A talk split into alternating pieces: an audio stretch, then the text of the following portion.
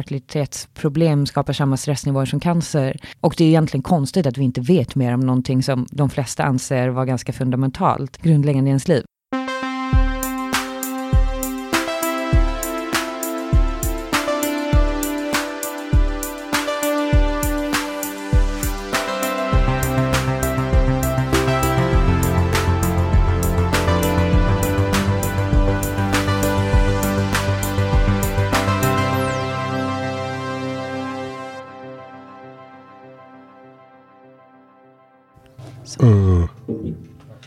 Det verkar funka bra. Toppen.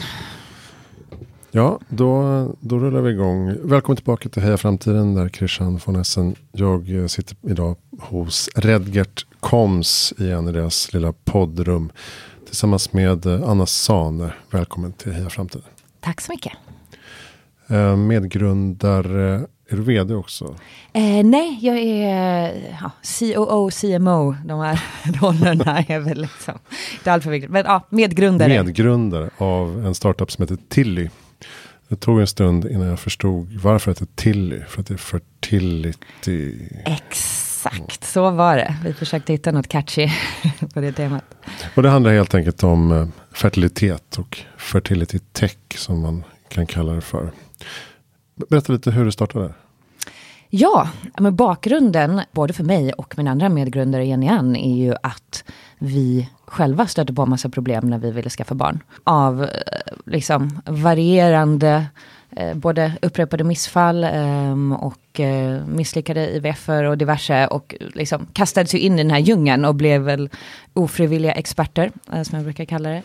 Och insåg då, eftersom vi båda jobbade med digitala eh, tjänster och liksom eh, verktyg att det saknades mycket inom det här området. Att vi tyckte att det ja, fanns saker att göra helt enkelt. Så det var liksom där passionen eh, grundlades. Och Mm. sen så, eh, ja, är fortfarande det som driver oss. Men eh, det var där allt började. Berätta lite om tjänsten som den ser ut idag. Då. Det Ja. är ett eh, hormontest, eller vad säger man? Ja men exakt. Vi, eh, vi har ju faktiskt, eh, den första tjänsten vi släppte är då som heter till fertilitetskoll. Och Utgångspunkten är ju att eh, vi tycker att proaktiviteten när det gäller fertilitet är väldigt låg idag. Att man egentligen inte det finns ju inget test som kan ge ett svartvitt svar men man kan utesluta en del riskfaktorer. Men idag så testar man ju ingenting förrän man liksom redan har försökt det då, redan vet att det finns ett problem.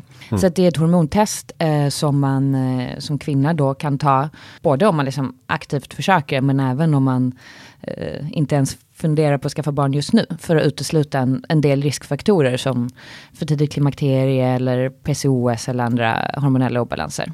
Och sen så um, har vi även en app som lanseras som första testversion här nu i, i dagarna. Eh, och den kommer liksom ge ett bredare stöd där vi tittar mycket på ett Alltså personalisering är väl lite grundordet. Vi ser ju att det finns kanske ingen brist på information, men det är svårt att navigera vad som är relevant för en själv. Så det är liksom tanken och nästa steg då. Att både om man har avvikande provresultat, men också om man är längre in på resan och behöver mental stöttning och så. Så att eh, vi har många, många järn i elden helt enkelt. Men, eh, och det vi pratar mycket om är ju ett one-stop shop. För vi tycker att lösningarna idag är ganska uppdelade. Att det är liksom en för, en för varje del i resan. Och vi ser att den man kan täcka in mer i en och samma lösning. Just det, och det finns, eh, det är ett ganska stort samhällsproblem ändå får man säga. Ja, nej men det är ju, alltså man eh, säger ju att eh, alltså, ett av sex par, och då har man ju liksom bara heterosexuella par på ett eller annat sätt då, och liksom diagnostiseras med infertilitet, vilket ju innebär att man inom ett år inte har lyckats få ett, ett levande barn. Så det är ju eh, ett, liksom ett stort problem, tyvärr ökande också. Och ehm, ett problem som vi kanske inte har pratat så mycket om, eller vi har inte pratat så mycket om det, bara någon generation tillbaka. Så det är väl därför det finns en lucka också. Mm. Och trots att vi vet väldigt mycket mer idag så har vi väldigt lite kunskap om just hormoner och hur Verkligen. det reproduktiv- reproduktiva systemet funkar egentligen. Ja, nej men så är det verkligen. Det finns ju verkligen stora kunskapsluckor. Ehm, och jag tror att det, det kommer väl från en mix av det här. Dels att man, även om WHO klassificerar infertilitet som en sjukdom, så tror jag att man ibland har eh, liksom inte riktigt eh, stoppat in det i sjukdomssegmentet. Så det har inte, liksom, inte fått lika mycket forskningsmedel på grund av det. Och sen när vi pratar om just hormoner så det är ju väldigt komplext. Eh, mycket forskning har gjorts på män eh, som har lite stabilare hormoner just för att det är jobbigt att forska på kvinnor som har eh, hormoner och som eh, fluktuerar mer. Nej men det, det, finns helt enkelt många luckor och just speciellt där kring proaktivitet. Nästan all forskning har idag gjorts på de som redan har konstaterade problem. Eh, man har inte tittat lika mycket på kopplingarna kring det som hände tidigare i livet. För hormonella problem påverkar ju inte bara vår förmåga att bli gravida. Även om det ofta är då man får hjälp. Utan mm. det påverkar ju vårt välmående genom hela livet. Och ni tar upp en del eh, livsstilsrelaterade aspekter mm. också. Som man kanske inte tänker på med kost och rökning och Ja men precis, alltså det är ju så att eh, våra hormoner påverkas ju av allt vi gör och eh, liksom allt från stress till kost. Det hade ju varit enkelt om det var påverkade alla på exakt samma sätt, så är det ju tyvärr inte. Eh, men det finns ju ändå, man måste ju, man måste ju alltid utgå från sig själv, men det är ju så att eh, eh tyvärr, eh, liksom, man kan göra mycket uh, själv och förebygga med livsstil. Så att det, och rökning till exempel ser vi påverkar både ägg och spermakvaliteten uh, mycket. Så att, um, ja. En möjlig konsekvens av att uh, man inte har så mycket koll på de här sakerna är ju att folk väntar mm. lite för länge. Mm. Och sen bestämmer sig i 30-35 års åldern för att nu vill jag ha barn. Ja, nej, men, och så kanske det inte funkar. Nej men så är det ju. Alltså, åldern eh, påverkar ju vare sig vi vill eller inte.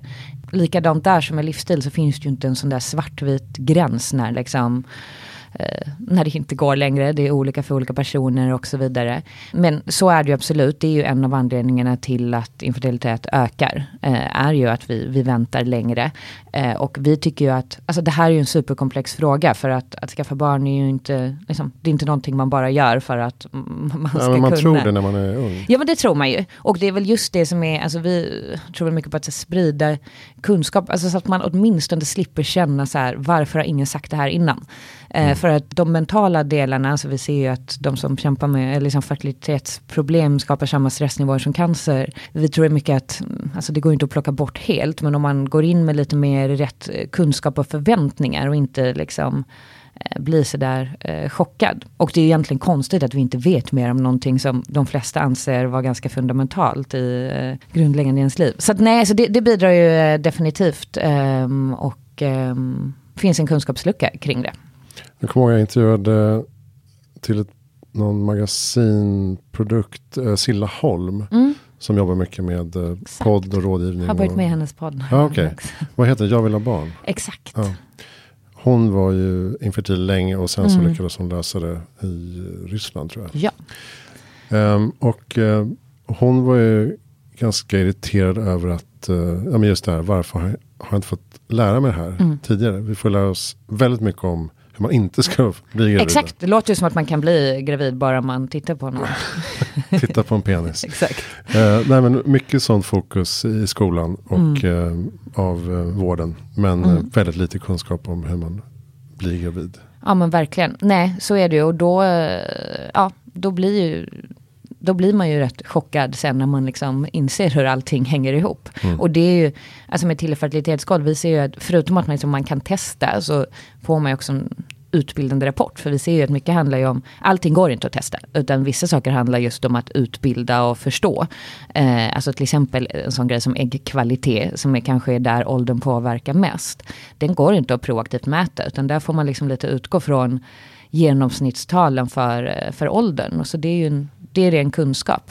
Mm. Eh, och jag menar, där ser vi ju också, alltså förutom att man inte får lära sig om det i skolan, så är det ju också mycket så att Alltså vi ser ju, är ju i kontakt eh, med kvinnor hela tiden som kanske någonstans mellan eh, ja, men 20 och 30, eller så man kanske inte egentligen funderar eh, på barn, men man har, en, har ingen cykel eller en eh, jättekonstig oregelbunden cykel. Och då får man ju liksom ofta höra att så här, det är ingenting att oroa sig över. Så, ungefär som att så, här, så länge du inte vill bli gravid så spelar det ingen roll. Mm. Men det betyder ju alltid att någonting eh, i kroppen inte helt fungerar som det ska. Eh, och det är betydligt lättare när vi var inne på livsstil och så tidigare att ta tag i det tidigare. För när du väl står där och liksom vill ha barn igår då är det ju inte alltid liksom så att man har eh, tålamod att kanske eh, lägga om sin livsstil och hoppas på att psyken ska kicka igång igen. Utan då vill man ju gärna gå på quick fixes och liksom mm. mediciner. Alltså, vilket är helt, det helt rimligt. Det mycket stress kring det. Ja, verkligen. När jag kommer ihåg, och då, när jag, under den intervjun så var också en fertilitetsläkare med. Mm. Och um, han sa att uh, jag, om du planerar att ha två, tre barn i framtiden skulle jag nog sätta igång vid 25 eh, kanske. Mm. Ja, det finns ju någon sån där sidan. Eh, studie som har gjorts liksom, när man ska börja. Och jag, alltså, det här är ju en, ehm, alltså, jag, jag vet ju själv, liksom, jag eh, fick några sådana eh, pikar av min mamma eh, någon gång.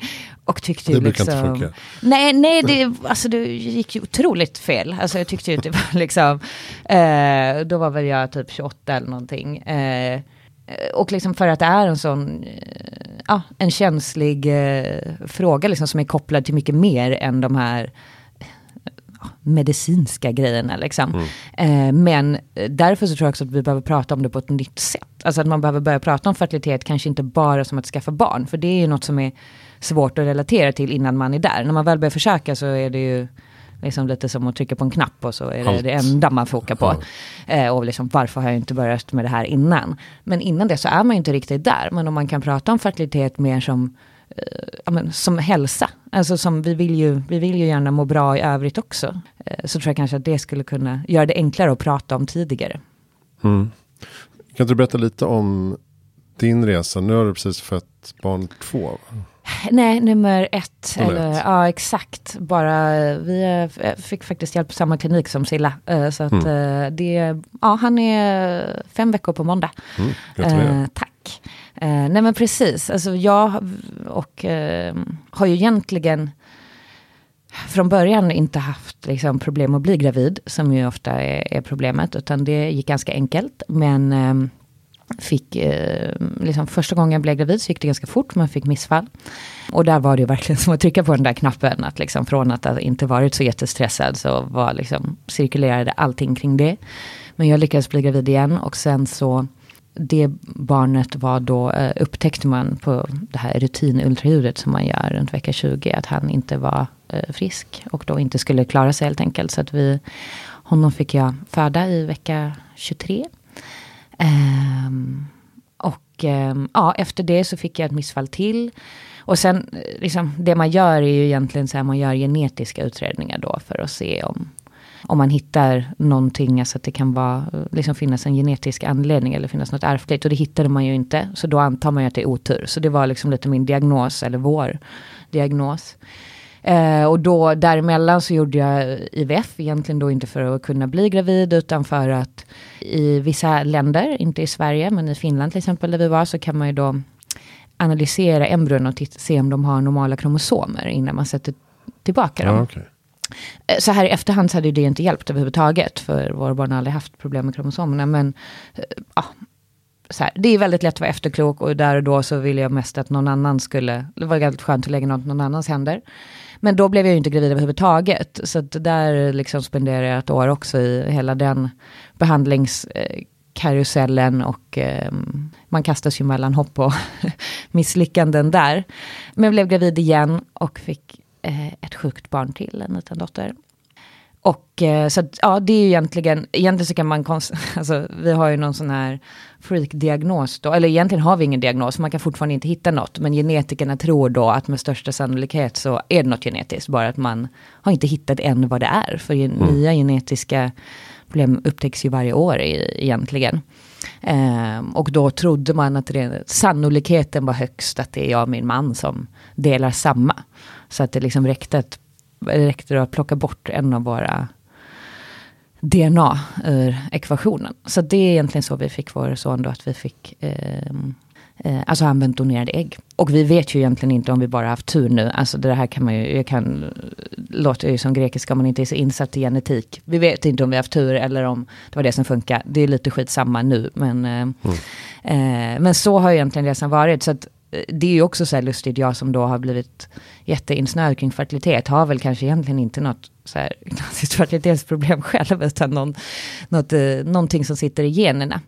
Ja, ja, du menar så. Det är inte ja, alltså, men, det är men det ju, men å andra sidan, alltså, det beror väl på hur man definierar fertilitet. För genetik påverkar, det är ju också en faktor då, förutom hormoner som, som påverkar. Eh, såklart att ehm, man kan ju föra vidare eh, sjukdomar helt enkelt. Antingen själv eller för att man matchar eh, dåligt. Jag hatar det där uttrycket när folk, för det är sånt som folk slänger sig med lite så här att, ja, ah, det var en dålig match. Det är ju inte riktigt bara så by Nej.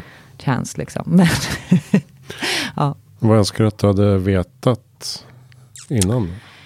Ja, alltså um, egentligen otroligt mycket. Alltså för att eh, alltså, det har ju varit så många turer. Och jag menar från första början, alltså, jag visste ju knappt att man skulle tajma ägglossning eller hur man skulle göra det. Eller liksom alla de delarna.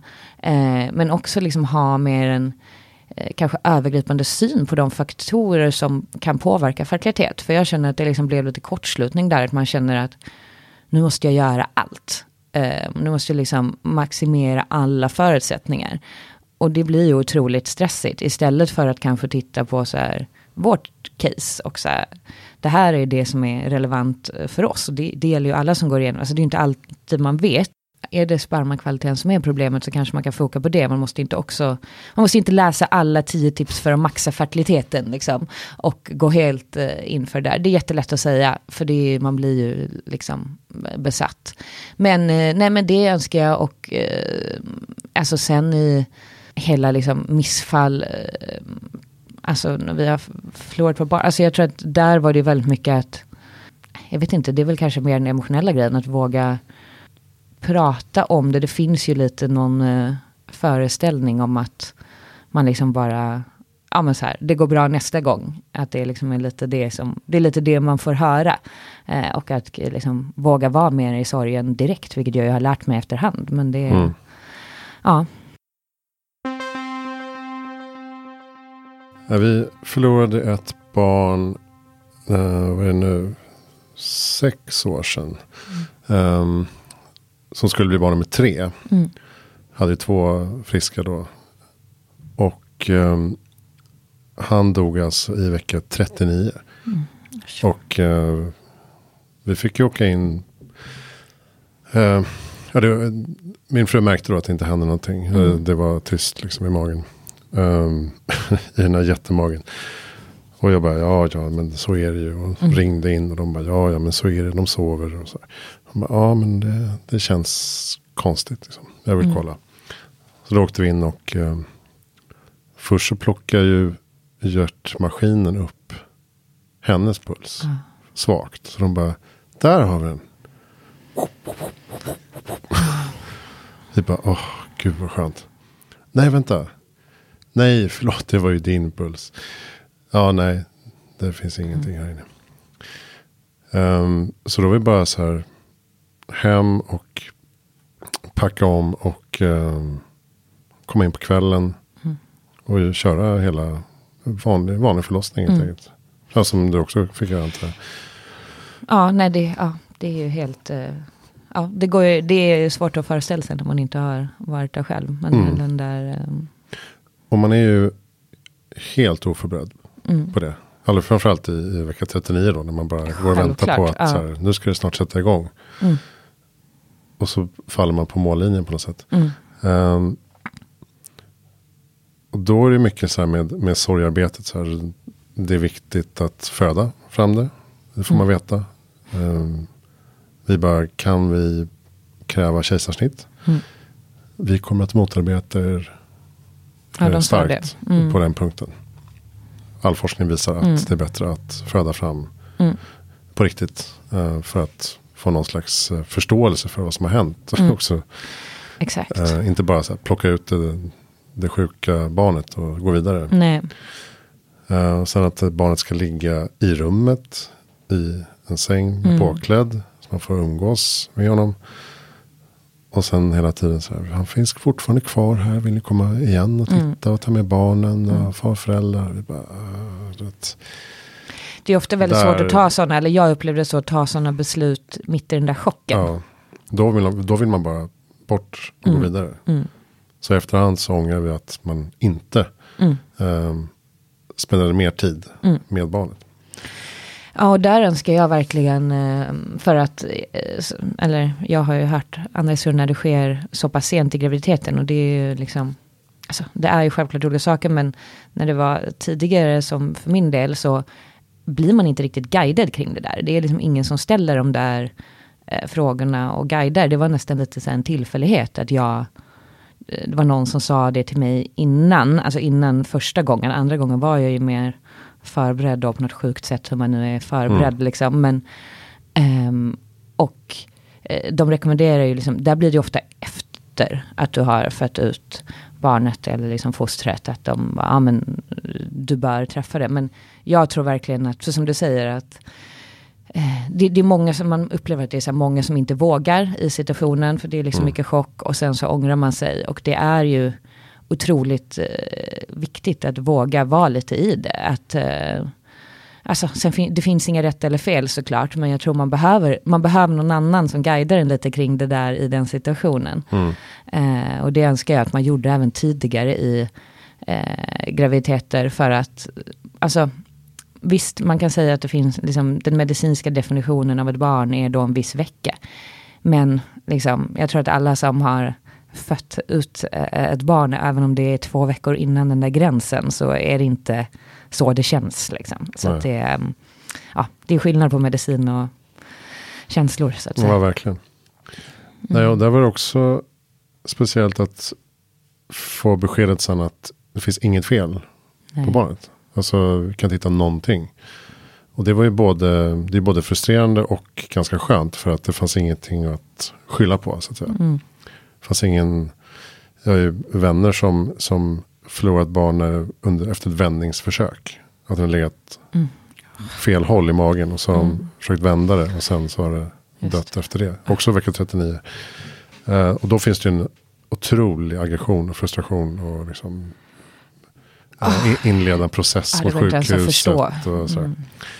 Medan vi hade så här, nej, det finns ingen, ingen att skylla på. Eh, inga liksom, omständigheter, allt har gått jättebra. Mm. Men då får man också höra det där att eh, ja, ni har ju också två friska barn. Mm. Så att, eh, på återigen bara. Eller Mm. så här, eh, det är inte så mycket att liksom, Mm. gräma sig över ungefär. Och det hjälper ju inte så mycket i, i stunden så att säga. Nej, det är ju det sista man behöver höra. Men det är ju något konstigt det där med att man är ju den enda som har träffat Mm. eh, barnet. Eh, alltså, eller ja, mm, om man inte liksom har kanske den närmaste familjen då, om man väljer att göra det. Men att det är så svårt för folk runt att Det förstå. abstrakt. Liksom, det blir Mm. väldigt abstrakt. Men nej, det är ju det sista man behöver eh, höra. Och det är ju inte som att ett barn någonsin kan ersätta ett annat. Varken ett som finns eller ett som eh, kommer. Liksom. Det blir lite Nej. konstigt. Nej, samtidigt Ja. var det ju förstås väldigt hjälpsamt att ha barn eftersom livet behövde gå vidare. Om man så Självklart. ehm, hantera vardagen Mm. på något sätt. Mm. Och inte bara så här, man kan tänka mig som första gångs föderska Mm. att man faller ner i ett hål Ja, det var en, den här själv. Liksom. kuratorn jag fick prata med på sjukhuset sa att ja, det är många som säger att det är mycket enklare att hantera det här när man redan har ett barn. Jag bara, ja, jag vet inte riktigt vad jag ska göra Tack. med den informationen. Men, eh, men ja, nej, men så, så är det ju. Och så, och så blir det ju så, liksom för mig var det också så dubbelt. Att så här, på ett sätt så var kanske det jag behövde att bara stanna upp och sörja. Men så har man den här liksom, skaffa barnstressen som flåsar en i Mm. nacken. Så på det sättet så blir det ju liksom Alltså, det, ja, det är ju som det blir två boxar av känslor som Ja. man liksom bara eh, kör på med båda två. Liksom att samtidigt som man inte tycker att något kommande kan ersätta det här barnet så är det enda man vill är ju också att fortsätta och liksom Mm. få ett barn. Så Ja, ja, det, var, det var min frus första reaktion. Mm. Så här, vi ska fan vara tillbaka här om, om ett år ja. med ett friskt barn. Mm. Nu ska vi ha trean. Det var liksom, tidigare var det så här, ja, tre, jag vet inte, inte så viktigt. Eh, oj, vi blev gravida, oj. Och nu var det bara så här, besattheten kickade in liksom. Och Mm. Då det- var det direkt så här, fertilitetskoller, Mm. eh, plus kurator då förstås. Men ehm, det blev otroligt eh, eh, stressigt och Mm. viktigt plötsligt.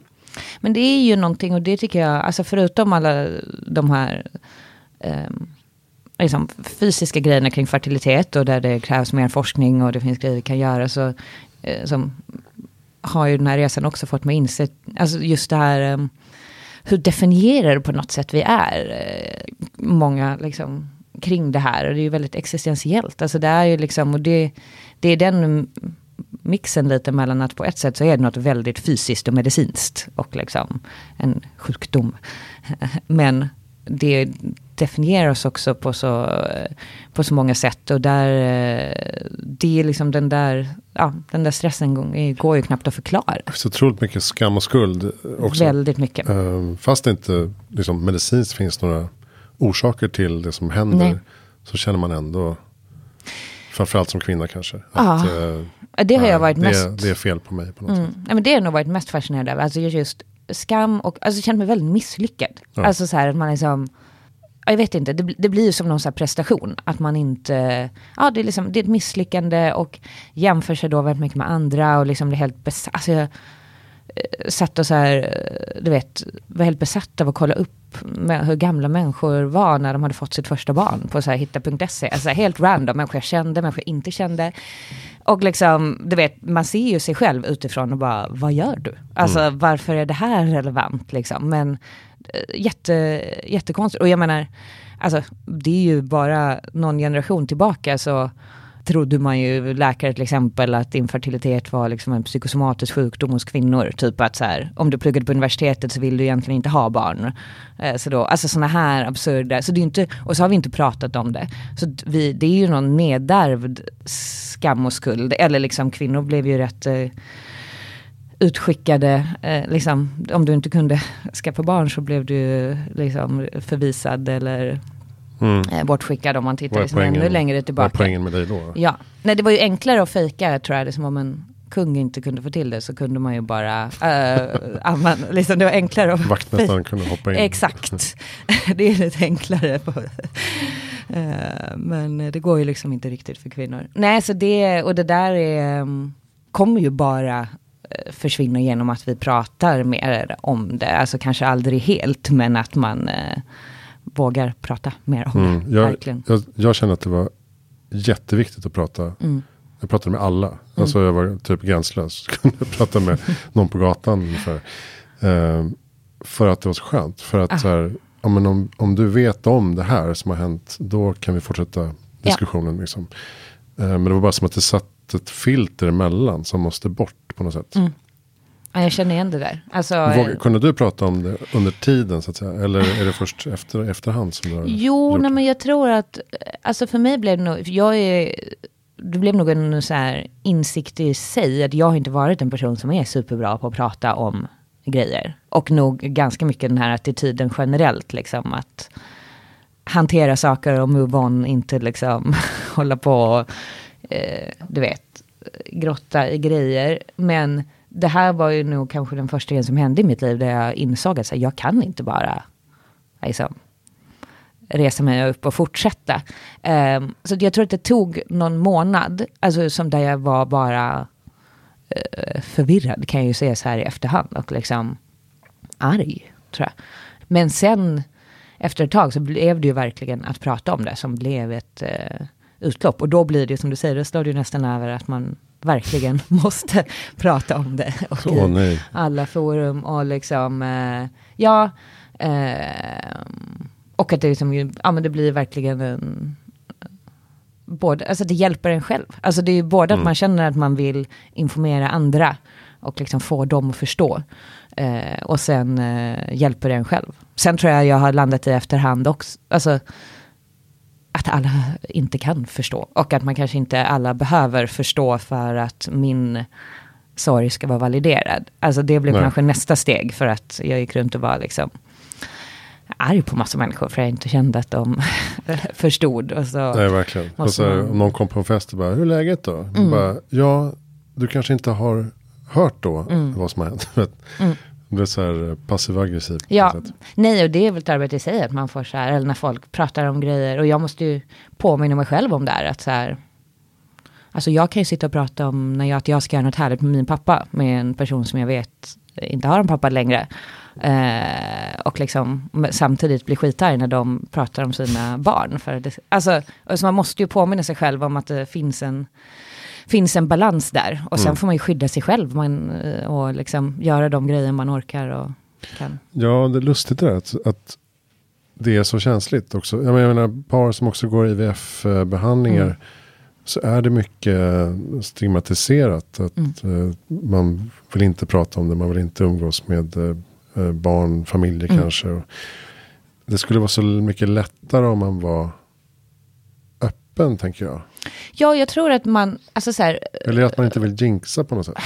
Ja, alltså jag tror, och, jag, och det ska jag faktiskt säga, alltså, nu sa jag också att jag kan säga alltså när vi gjorde i Väffen, då, då var jag liksom superöppen. Det kändes som att halva, det var så sommar, halva, ja men där vi firar sommar. Det känns som att alla liksom visste typ vilken dag jag skulle testa. Och, så här. och det blev ju, blev ju inte så bra sen eftersom det inte gick så bra. Och då liksom, jag vet inte, ibland så vill man ju bara gömma sig också. Mm. Och inte ha liksom något rapporteringsbehov till halva umgänget.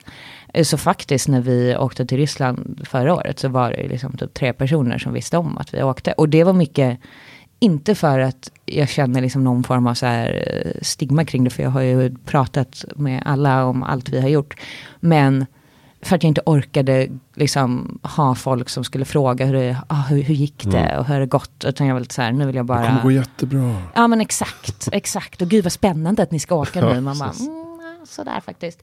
Uh, men uh, nej, så det, det, det, var väl det. Så det, jag tror att det kan gå sådär i perioder. Att ibland ja. så behöver man skydda sig själv. Men jag tror däremot också i omgivning. Alltså jag tänkte på det bara häromdagen. Jag har en, en kompis som jag vet liksom, håller på att försöka och nu har jag en bebis och att jag liksom tycker ibland att det är skönare att fråga rakt ut. Liksom, tyck, jag behöver inte skicka bilder på honom om du mm. tycker att det är jobbigt. Och så får man säga ja eller nej. Och jag tror de frågorna uppskattar ofta jag, att man liksom andra orkade. Att man inte alltid, för det är ju många som bara, ja men du får berätta själv hur du vill ha det. Men man orkar ju inte alltid vara den här jobbiga personen som man vet bara, inte ett, man själv. vet inte, och två, liksom orkar inte inleda varje situation bara, hej, nu kommer jag, och då skulle jag vilja att, mm. liksom, då känner man sig Täck rätt jobbig. leksakerna. ja men exakt. och så är det ju jätteolika vid olika tillfällen. Liksom. Så att, mm. ja, nej, det är, inte, det är inte lätt det där. Och det, det är en väg att navigera. Men jag tror att genom, vi ändå kan lära oss mer. Alltså jag upplevde förra våren, vi, jag eh, födde vår dotter där sista mars och sen så då flydde vi liksom till Skåne och lite så här isolerade oss. Och sen så blev min pappa, hamnade i respirator med corona. Eh, bara någon vecka efter. Han eh, överlevde och allt är okej. Okay. Men jag tyckte att det var så intressant att se skillnaden liksom där, hur mycket enklare det var för folk att reacha ut kring, eh, kring pappa. Att det liksom var som att mm. det finns mycket mer regler för vad man ska säga och göra då. Men det var så himla svårt med det här eh, liksom barnet som ingen har träffat och man inte riktigt visste och så vet man inte, vill de att vi ska uppmärksamma det eller inte. Mm. Och det, där tror jag att liksom vi kan, eh, ja men genom att prata, lära kanske, lära oss mer så att man vågar vågar beklaga det precis som man gör om en annan människa går bort. Mm. Det, det, är väl min erfarenhet också. Mm. Att, eh, om man är tveksam så är det nästan alltid bättre att höra av sig. Mm. Det finns inget Alltså folk tänker att man stör och att man ska inte hålla på och peta Eller typ att man ska påminna när någon är på gott humör. Man bara, fast ja, man har inte glömt liksom. Nej, och jag, det där är ett vanligt misstag. Ja. tror jag, som folk gör. Verkligen. För att uh, man behöver allt mm. man kan få. Och det här tror jag de flesta, alltså sen uh, typ alla som upplever någon form av sorg uh, känner så. Sen behöver man ju liksom inte vara i någons face och ställa tusen frågor. Men mer uppmärksammade och bara, ja, mm, uppmärksammade. Mm, folk är väldigt obekväma kring döden mm. generellt. Extremt. Och eh, det behöver man inte vara Nej. riktigt. Och man kan ju faktiskt ofta säga också att så här, ja tack, jag vill inte prata om det nu det liksom, den finns ju alltid, så därför så finns det liksom inte... Ofta så vill man ju prata om det, det är mycket värre när det inte pratas om. Ja. Uh, för man tycker ju själv att världen bara borde stanna och att allt borde liksom cirkulera kring det här. Och hela den här mm. känslan av att allt bara fortsätter precis som vanligt. Det är ju bara konstigt. Så att, nej, nej men så är det verkligen. Ja, nu vi in en del. Ja, men, nej, men men jag exakt, tror ändå att det är bra det- att prata om sånt här. ja. Obviously. Vad är planerna framåt för Tilly då? Ja, nej men nu ehm, har vi den här appen som sagt som vi lanserar. Det är ju en första version. Det finns ju tusen grejer man vill göra. Dels så finns det så här basala grejer man kan göra, hålla reda på sin behandling och sånt där. Men liksom de grejer, visionen vi mer har är ju liksom att eh, personalisera, alltså det ska vara enklare. För det, det är ju fantastiskt att det finns mycket information idag. Eh, men det gör ju, liksom, det blir ju också ett stresspåslag att navigera all den här informationen att kunna söka information då mer baserat på sin specifika liksom, diagnos eller problematik. Så att man kan både hitta rätt men också välja bort massa information.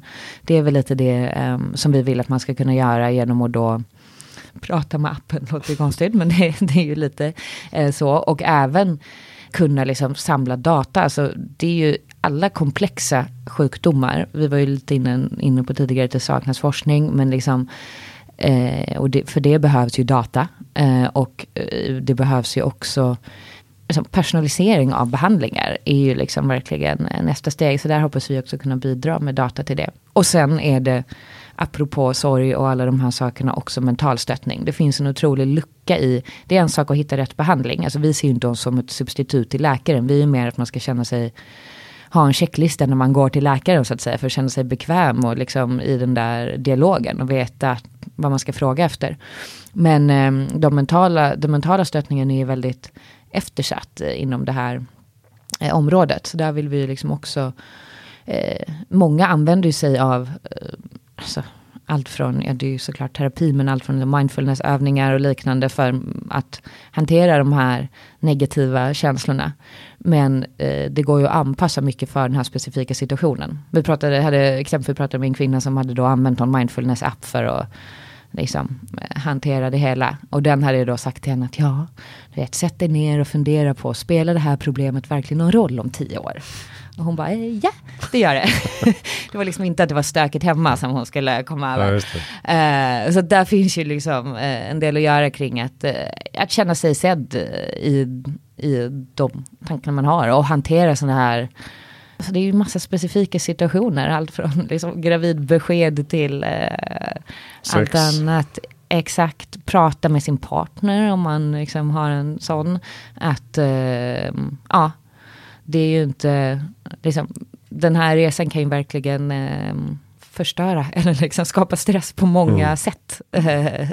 Så är det verkligen.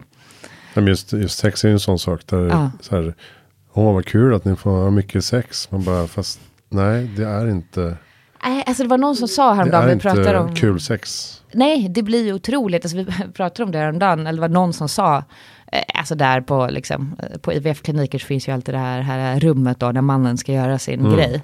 Att de så bara, varför kan man inte bara få med sig sin partner istället för liksom andra hjälpmedel? Och jag bara, ah, fast de flesta som gör IVF, liksom, jag tror typ inte man vill ha den Det där... sista man vill exakt. tänka på. Alltså, Ja.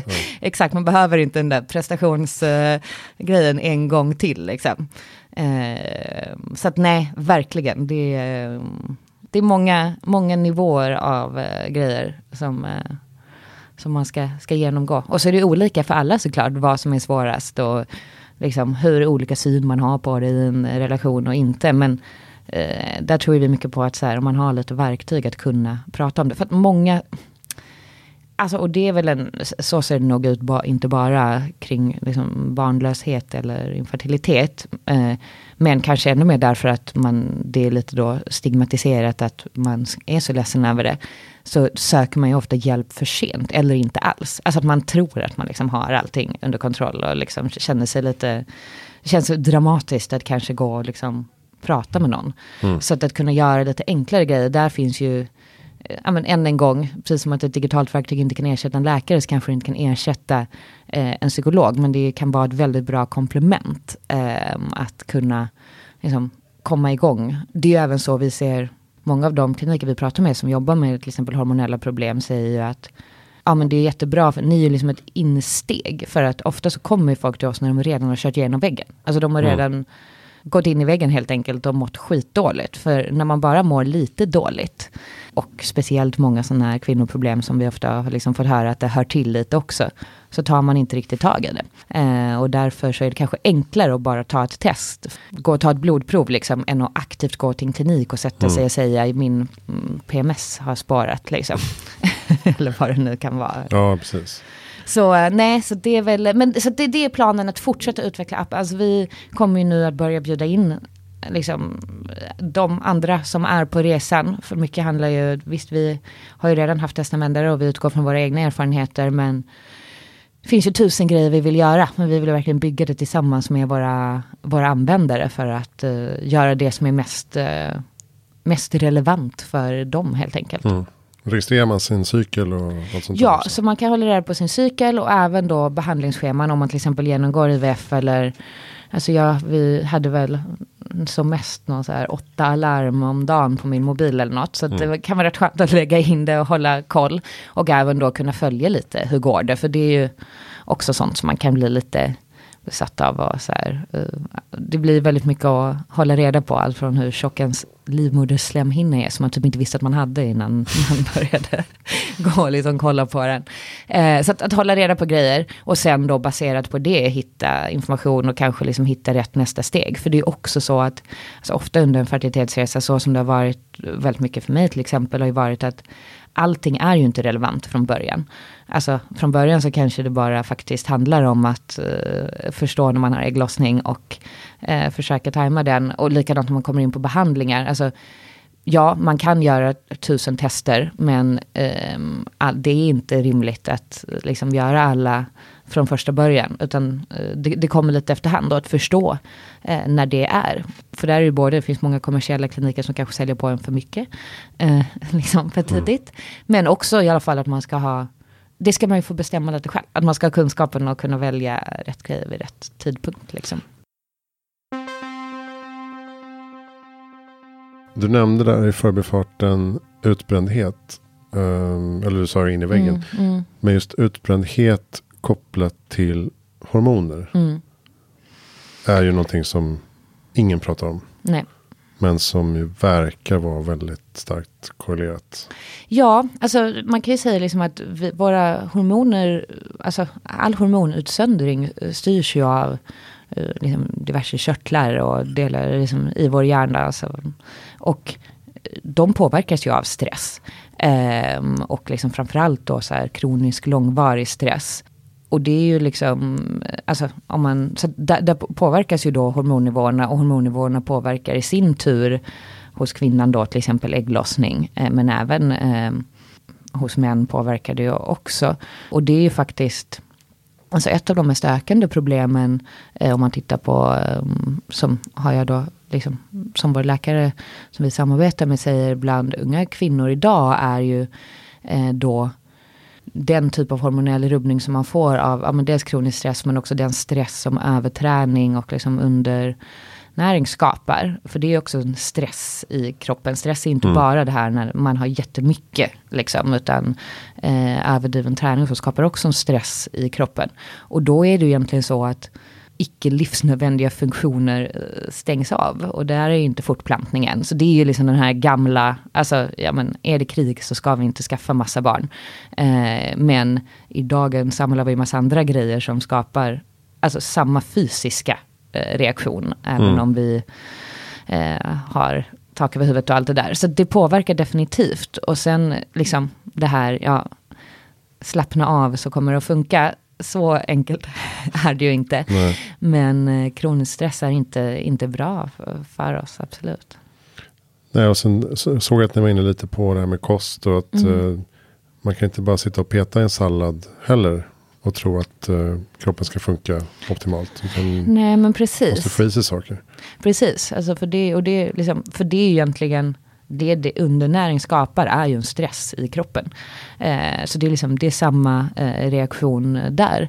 Eh, och det är faktiskt, ehm, alltså det här är ju en sån här, man ser ju, alltså bland de som kvinnor som får då hypotamaliska monoré som det heter, alltså just när en utebliven mens för på grund av eh, den här typen av stress. Där ser man ju också att faktiskt vegetarianer och veganer är eh, överrepresenterade. Att, eh, men så är det ju samtidigt inte så enkelt att det finns en viss vikt eller en viss kost. Eller man kan ju liksom vara vegan och in, ha en helt fungerande cykel. Så det är liksom inte, det är inte sådär svartvitt. Men egentligen så kan man ju vända på det och säga om man som kvinna har en oregelbunden eller helt utebliven cykel. Då är det någonting som inte stämmer och då behöver man hitta anledningen. Um, och det där sker ju ofta lite gradvis. Det är inte så att den liksom försvinner över natten. Uh, utan man kanske märker, märker det lite gradvis och då kan man titta på att göra de här förändringarna. Och också komma ihåg att det handlar alltså bara då inom citationstecken inte bara om att skaffa barn. Uh, utan östrogenbrist uh, ökar också risken för benskörhet och eh, liknande. Så det finns liksom andra hälsokonsekvenser också av att av att inte kroppen fungerar som den ska. Mm. Jag brukar avsluta med frågan, eh, mitt bästa tips för att göra världen bättre i framtiden? Oj, vilken stor fråga. Varsågod. Ja, men exakt. Jag får väl liksom snöa in mig då på fertilitet eftersom det är mitt område och det som jag tycker att alla kan göra, eh, liksom bidra med är väl att eh, prata mer om det. Jag brukar säga, när pratade du senast om fertilitet? Att liksom eh, prata med eh, dina kompisar eller din dotter eller son eller liknande. Ehm, och liksom, läs på själv, så här, slå hål på de här myterna genom att informera eh, dig själv, för det finns väldigt mycket myter som cirkulerar där ute. Mm. Och berätta för andra eh, hur det lägger till. För jag tror att då kan vi göra det här till något mindre stigmatiserat eh, och kanske både göra så att färre får problem, men även om man får det, att man inte blir så chockad. Så att, det är väl ett litet bidrag. Känner mm. att jag kanske tycker det finns andra grejer man kan göra också för att göra världen bättre, men fick jag bara välja en sak. Ja, det det är ditt bidrag. Ja. Um, har ni bra lästips eller poddtips? Ja, bra fråga. Ja, men det beror väl lite på om man... Eh, alltså jag tycker väl egentligen så här, det finns eh, två områden. Det ena är ju om liksom för alla, om du har någon i din omgivning, vilket du med största sannolikhet har, även om de inte pratar om det, som kämpar med det här, och inte riktigt vet hur man ska bemöta dem, så tycker jag eh, faktiskt att Sillas podd, som du nämnde, är, är toppen. Det finns några avsnitt just för så här, um, liksom anhöriga mer, och hur man kan bemöta det och våga, våga fråga. Um, så det tycker jag är toppen. Kring um, Um, om man vill läsa, lära sig mer om hormoner och hormonhälsa och liksom, eh, sådana saker, hur psyken funkar. Eh, dels så finns ju vår blogg såklart på mytilly.co. Eh, Jenny Kos eh, på Bulverin är också superduktig som finns på Instagram. Eh, att upplysa om hur kvinnokroppen fungerar. Ehm, och eh, ja, ehm, det finns också en jättefin bok som heter Women Sink som mm. också skriver om just psyken och, och hälsa. Där en av dem som, eh, som skrev den just eh, drabbade, blev, förlorade sin egen mens av då liksom överträning och undernäring. Har lärt sig att hitta tillbaka kring den. Så att ja, det är några tips. Mm. Vem tycker att jag ska intervjua? Ja, gud, nu fick jag brain freeze här. Eh, Brain freeze får man när man äter glass. Ja, det är sant. Det kanske, vad, vad säger man? Hjärnsläpp. Hjärnsläpp. Ja, det var en full direktöversättning. Alltså jag kanske säga Jenny Kos som ju har en, eh, liksom också haft mycket diskussioner gentemot den traditionella vården och intressant att höra gentemot motpolerna där. Det finns ju mycket att säga om liksom hela den eh, utmaningen kring... Eh, egentligen tycker vi inte jag att man skulle behöva bråka så mycket utan att man kunde komplettera varandra i synsätten. Men det blir ju lätt så. Mm. Eh, så att, eh, mm. Perfekt. Då var vi eh, klara. Ja. Tack snälla Anna Sane för att du kom till Heja Framtiden. Tack för att jag fick komma. Och kolla in eh, mytilly.co. Exakt, inget M. Nej.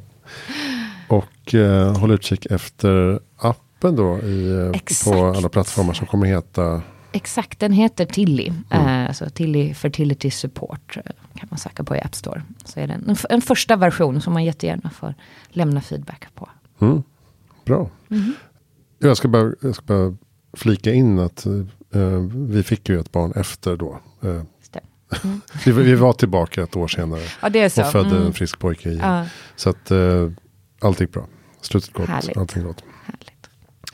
Ehm, um, Hejaframtiden.se, jag hittar allt du behöver veta om podden och mina projekt. Uh, följ, oss i, följ oss i sociala medier och uh, kolla in nästa vecka. Där ser vi med något annat. Tack för att du lyssnade.